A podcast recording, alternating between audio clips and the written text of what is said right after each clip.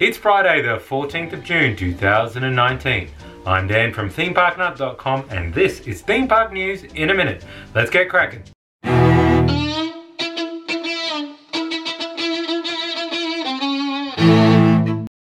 And the timer starts now. Islands of Adventure have opened Hagrid's Magical Creatures Motorbike Adventure yesterday.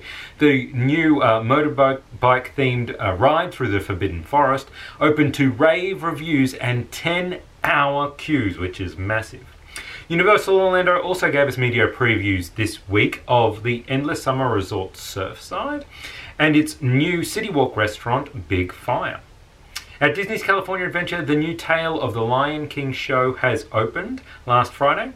Six Flags Magic Mountain had to close early one day this week due to a brush fire in the uh, neighbouring lot. The park was not affected by the fire in any way. Walt Disney World has announced that a new animation experience is coming to Animal Kingdom. The animal character drawing classes will be located at the Conservation Station at Rafiki's Planet Watch, which is going to reopen on July 11th. The long rumoured Cirque du Soleil theme park in Mexico seems to have hit somewhat of a snag.